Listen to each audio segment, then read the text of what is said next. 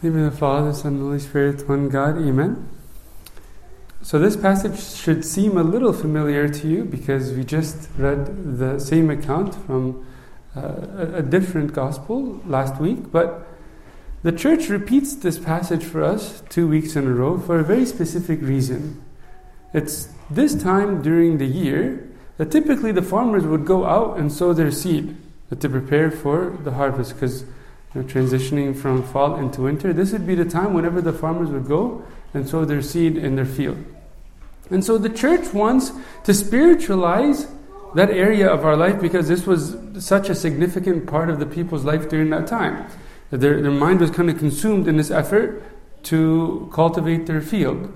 And so the church wants to tell us that what really matters is to cultivate the field of our heart.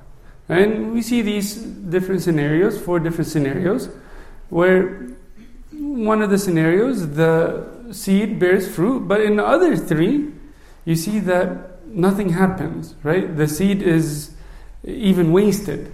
And so the focus of this parable is for us to imitate that good ground. Now, the only way for us to imitate that good ground is to learn from the good and from the bad. Right? We have to learn how to imitate this good ground, but we also have to learn how to avoid imitating the bad ground. And you see that in these three different scenarios, in these three cases, there's a common theme that runs throughout these three types of bad ground. Okay?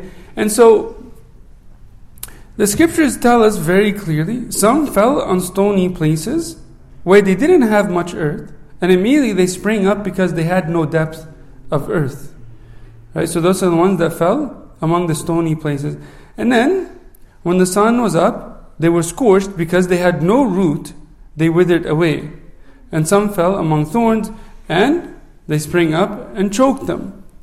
So you see from the wayside, from the stony ground, and from the thorns, the common problem that they all had is that there was no place for the seed to take root. There was no depth. The common problem for these three different types of bad ground was that they had no depth. And so, what's the antidote for that? What was so special about the good ground? That it had depth. Right? Because it had a place for the seed to reside deep down in the ground, not just to sit on the surface, not just to penetrate a little, but it penetrated down to the depth and it resided there. It found a place where it can grow. And because it did, it produced fruit. Right? And so, what ultimately matters in our life in reflecting this good type of ground is that we live with depth. And this is something that's a common struggle for all of us. We struggle to live with real depth in our life. And so, let's first define what that means. What does it mean to have depth in our life? I think His Holiness Pope Shenouda III puts it most eloquently. He says, Believe me, one single deed a man does in depth may measure his whole life. In the offering of Isaac, Abraham was in the depth of giving. Some servants assess their service with wrong measures, which have the proper appearance from the outside but have no depth. There could be a servant without a class entrusted to him but has a deeper service. In great depth, John the Baptist served about six months or a little more, and in a short period, he prepared the way before the Lord and led people to repentance. One sermon with the depth of the Holy Spirit in it added 3,000 souls to the faith. And he's referencing Peter's sermon. Many care about the linear measure in fasting, for example, in prayers and the number of psalms and prostrations without caring about the depth in worship. Then this person comes out of fasting with the same characteristics and faults. The same applies to reading, its depth and its effect. It's not important to read many chapters, but the depth and effect that such reading leaves in you. Many have repented but returned to the way they were because their repentance was not deep. But those who deeply repented, they never returned to sin again. Depth gives power. Do we have depth in our spiritual life? Do we have this good type of soil at the bottom of our hearts? It doesn't mean that we're emotional, it doesn't mean that we're always contemplative or meditative. You know, we always just pause and reflect on life and we have that sort of poetic type of depth. That's not what I'm talking about. But to live with depth means I'm familiar with the bottom of my heart. That I'm acquainted with the bottom of my heart. I don't live on the surface. Right? With my interactions with people, with my service, with the way that I hear God's word in my life, that it finds the bottom of my heart. When I hear God's word, it enters the bottom of my heart. When I give, I give from the bottom of my heart. When I hold on to the truth, I hold on to it from the bottom of my heart. When I love, when I serve, when I pray, I love, I serve, and I pray from the bottom of my heart. That's what it means to have depth. And we have to ask ourselves if we're living with depth. Because if we're not, the tragic reality is that the seed, the word of God, will find no place in our hearts and it will not take root and it will not produce fruit. Living with depth is not an option, it's a mandate. It's a critical requirement for our advancement in the spiritual life. And so, again, I have to ask myself do I live with depth? Am I familiar with the bottom of my heart, or am I always living on the surface? I will talk to you about three different areas where we can apply this concept to live with depth. First is depth in hearing His voice.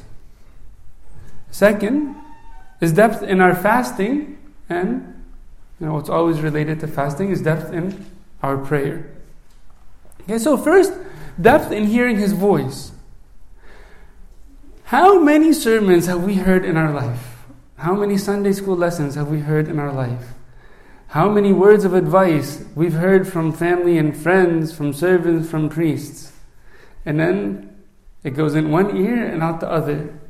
And because we have no depth, the Word of God doesn't truly penetrate our hearts. We'll give you two very simple examples St. Anthony and St. Paul the Hermit. Because there was depth in their hearts, they simply heard one word from God and their entire life was changed. Imagine if we had that depth where I walk in, I hear the scriptures read, I hear a sermon, or even just some advice from a friend.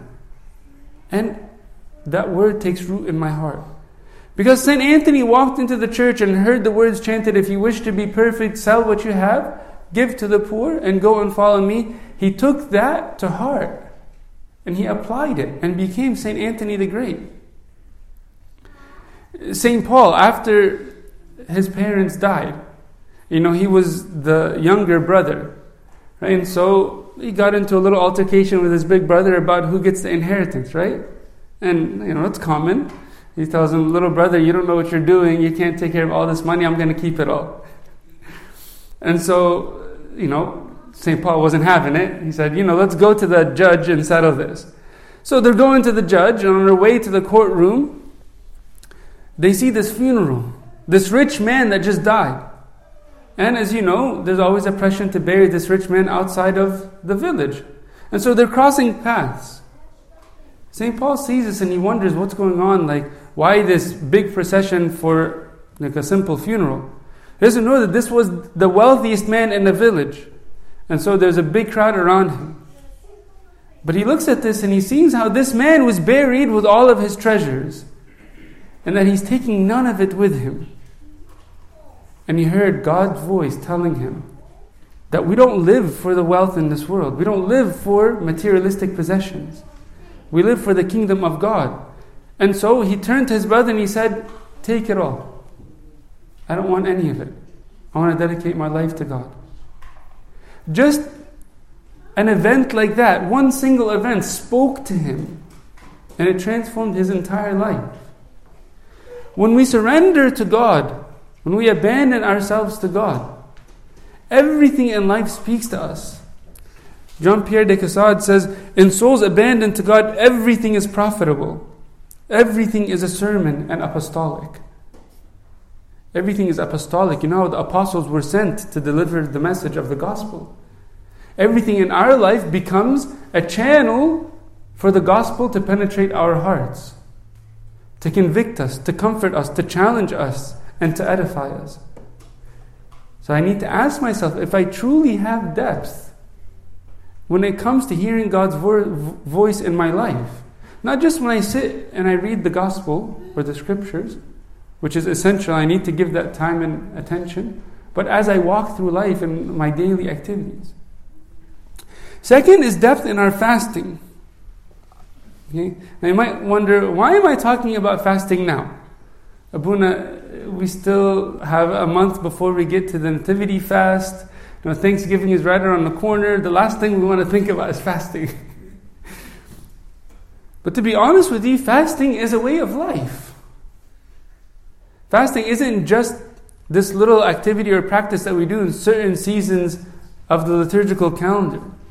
It's a way of life. It's nothing more than denying myself what I desire. And to be honest with you, a lot of times we presume that on certain days I should deny myself my desires, but on other days I should indulge and live a lavish life. I'll tell you a very simple example from the life of Barnaba. You might remember Barnaba, he was a young boy that died when he was about 17 years old. Uh, he was an incredible young boy. He knew the scriptures inside and out. He was like the head servant in the service at, at such a young age. He knew all the hymns. He was brilliant, incredibly intelligent, the first in his class and his, his, um, his grade. Amazing young kid. He read the Bible about like 20 times before he died, by the way. And when he died, you know, his dad was a priest. He walked in and he saw uh, lying down on his back with the Bible wide open and incense filled the entire room. And, and he actually documented about his life when he would depart a year before he departed. Anyway, so a short period before his departure, his dad wanted to just test Barnaba and some of his friends. And so he asked him this question whenever you know you're sitting in a gathering and somebody brings some fruit, say someone brings some apples, which one would you take? And you know, many of them gave the most common answer. You know, I would just take the smallest one. You know, the, typical humble answer. Or I would take the least ripe apple, or maybe the, the one that doesn't look the best, or whatever. But he said what really shocked him was Barnaba's answer after everyone gave their response. He simply said, I'll just wait till everyone else chooses and I'll take what's left. That's what it means to fast. It means I deny myself the pleasures of choosing what satisfies myself. I put myself last. I give others the preference. And are we not doing that when we fast? Are we not living this way of life? Remember, whenever we were baptized, and our parents heard these instructions at the end of the service, one of the instructions is what? To observe the great fast and the Wednesday and Friday fast. That was actually a commandment given to us from the church. That Wednesday and Friday fast is the very first fast that we see in the year. It's from the very first century in the Didache. Right, where the apostles, the writings of the apostles tell us to fast on Wednesdays and Fridays. And we think, oh, that's the optional fast. that's the fast that we do whenever we really want to be holy. right? That's the fast for the guys in the icons up here, the Wednesday, Friday fast. That's not the case. Do we devote ourselves to fast on a regular basis? Right? And if we do, then we fast from the bottom of our hearts. We fast with depth. Remember when Abuna Raphael, the, the disciple of St. Pope Kyrillos, had to step away for a short period and, and trust someone else to take care of Pope Kyrillos, he told him about his diet and how to prepare his food and so on. And he left him, and a little bit later he calls to check up on the substitute for uh, taking care of Pope Kyrillos. And then, interestingly enough, he says, You know, I'm doing what you said, like a little bit of rice, vegetables, and some chicken on the side. But he never eats the chicken. Every time I put it just, you know, in the plate together, but he never eats the chicken. And Abuna feels like, you fool. you just leave it out like that? You have to cut it up into little pieces and shred the chicken in tiny little pieces and mix it in rice so he doesn't see it. Because St. Pope Kyrillos just lived such a simple life that he didn't care about eating the most delicious foods. Right? And it's okay for us to eat good, delicious food, but we have to ask ourselves if we indulge, if we're always eating in excess. Because if we learn to control our stomachs and our desires with food, we'll learn to check our desire to retaliate whenever someone provokes us. We'll learn to check our desires whenever we're tempted to be lazy, to sleep in on Sunday mornings, which many of you did a good job resisting that urge this morning. Right? But it starts with checking our desires when it comes to eating. Right? Not just in excess, but also in the delicacies of life. Right? And we should do that on a daily basis, but more particularly on those Wednesday, Friday fasts that unfortunately we often neglect. So let's bring that back. Let's go back to our roots, where we truly fast those two days out of the year. Just, just a week ago, as I'm giving communion, somebody comes up to me and he says, Abuna, I ate or, or I had a, a, sip of water at 12:30 last night. A lot of people might think, okay, that's ridiculous. Who cares? You know, we're supposed to stop eating after 12. We all know that. Midnight, we don't eat, we don't drink. But a lot of us have just gotten a little bit loose or a little bit careless when it comes to our discipline.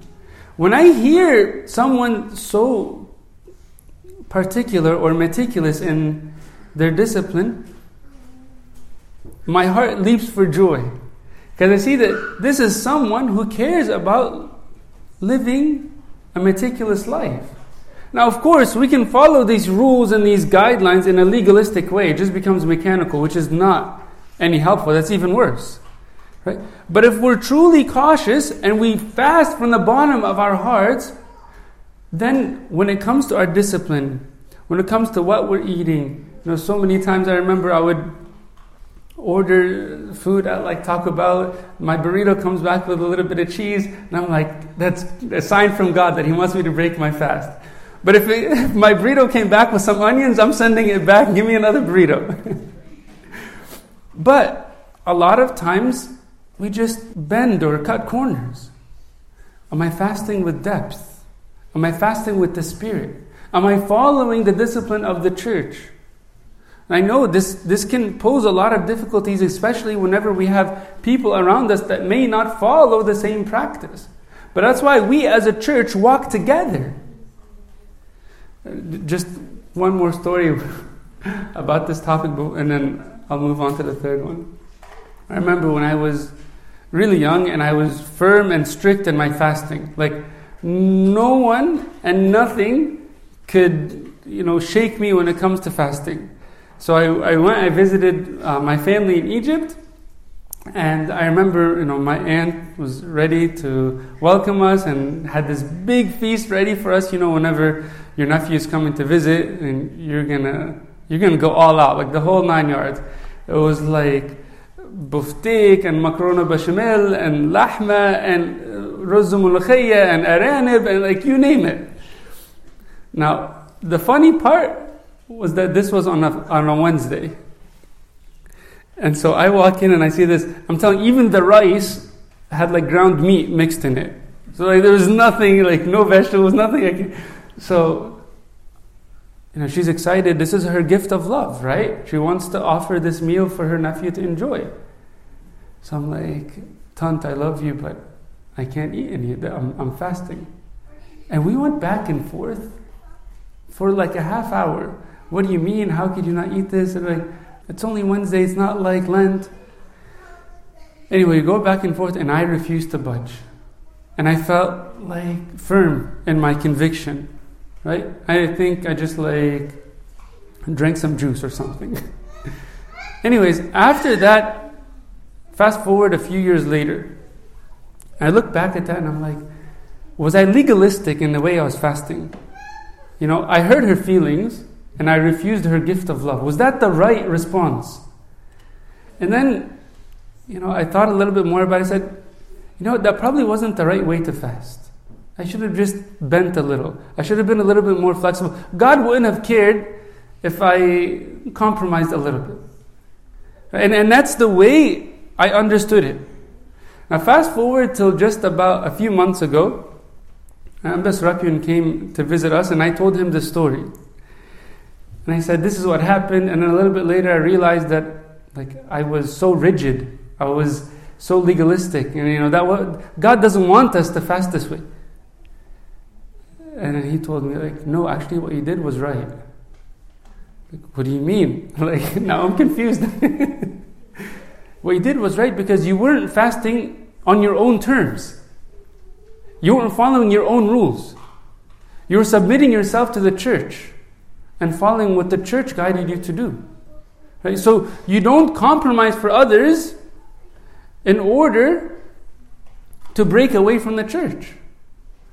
And if we're fasting with depth, we're firm, we're strict, but we do that with the Spirit. We do that because of our love for God, not to just follow some rules or some mechanics. And so, again, do I fast with depth? Finally, is depth in prayer. What is depth in prayer? Does it mean I just pray with more emotions? I'm always crying every time I pray, or I'm always dramatic every time I pray. That's not what it means. St. Theophan the Recluse says The heart of the matter is to stand with reverence before God, and with the mind in the heart, and strive toward Him with longing. And so this means we devote ourselves, our whole heart, our time and our energy, our body and our soul to God when we pray. Right? So often we don't give ourselves a chance to pray with depth because we take so many shortcuts. We had a long day, we're tired, we're lucky to just stand for a second and say, In the name of the Father, Son, and Holy Spirit, Father, I okay, I love you, Lord, thank you, good night.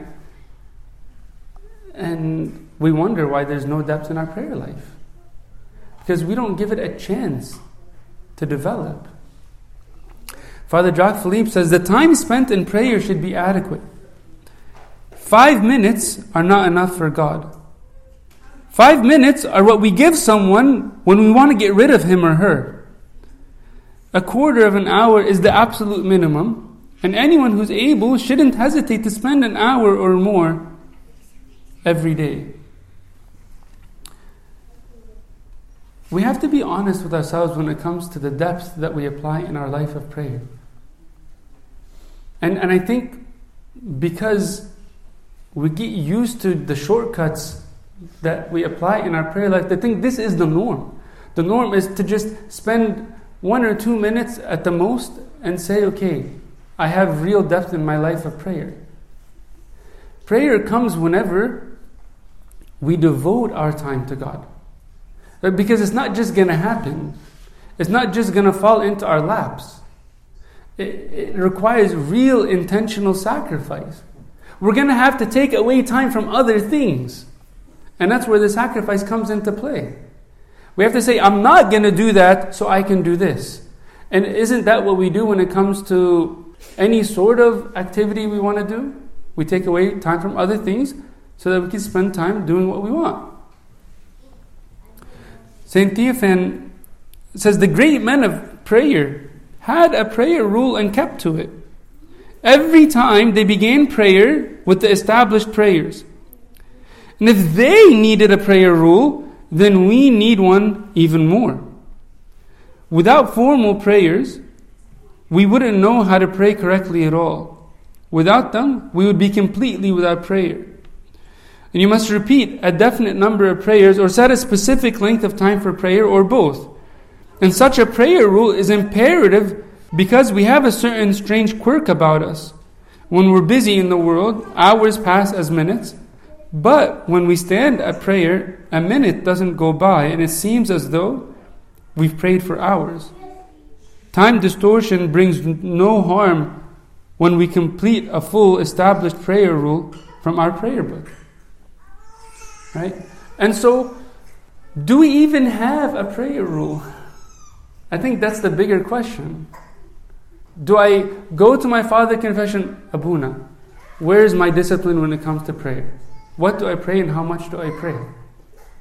I think without that, we can't expect to have depth in our life of prayer. Remember, whenever Pope Kyrillos had his appendectomy, remember, he was under general anesthesia for this surgery. It's a pretty serious surgery, removing your appendix. So he's under general anesthesia. And the surgeon there, the anesthesiologist and the nurses reported after the surgery that St. Pope Kyrillos was laying there, unconscious. And you know, they would typically hear people like babbling stuff that's in the back of their mind. They're just mumbling, you know, whenever you're unconscious, you just say weird things, things that are in the back of your mind. And they heard him saying a few things. You know what he was saying? He was praying the Psalms. I, until this day, I, I can't believe it.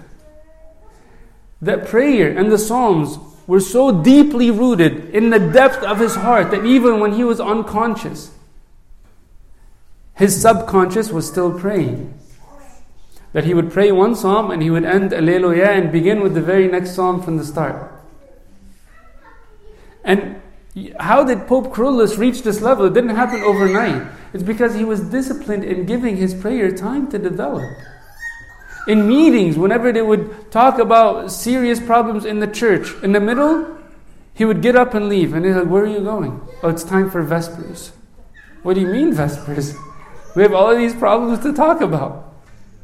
The church has serious issues that we need to address. You know, the priests can pray Vespers. We need you here to deal with this stuff. He's like, No, I need to pray Vespers for myself. I need to pray Vespers because we have all of these problems to address. You see where his priorities were? That's what it's all about. May God give us the grace to live with depth, to live with depth in our entire life, to, to live with depth when it comes to hearing His word, when it comes to our fasting and our prayer. Not in a mechanical way, but with the Spirit that God's name may be glorified forever and ever. Amen.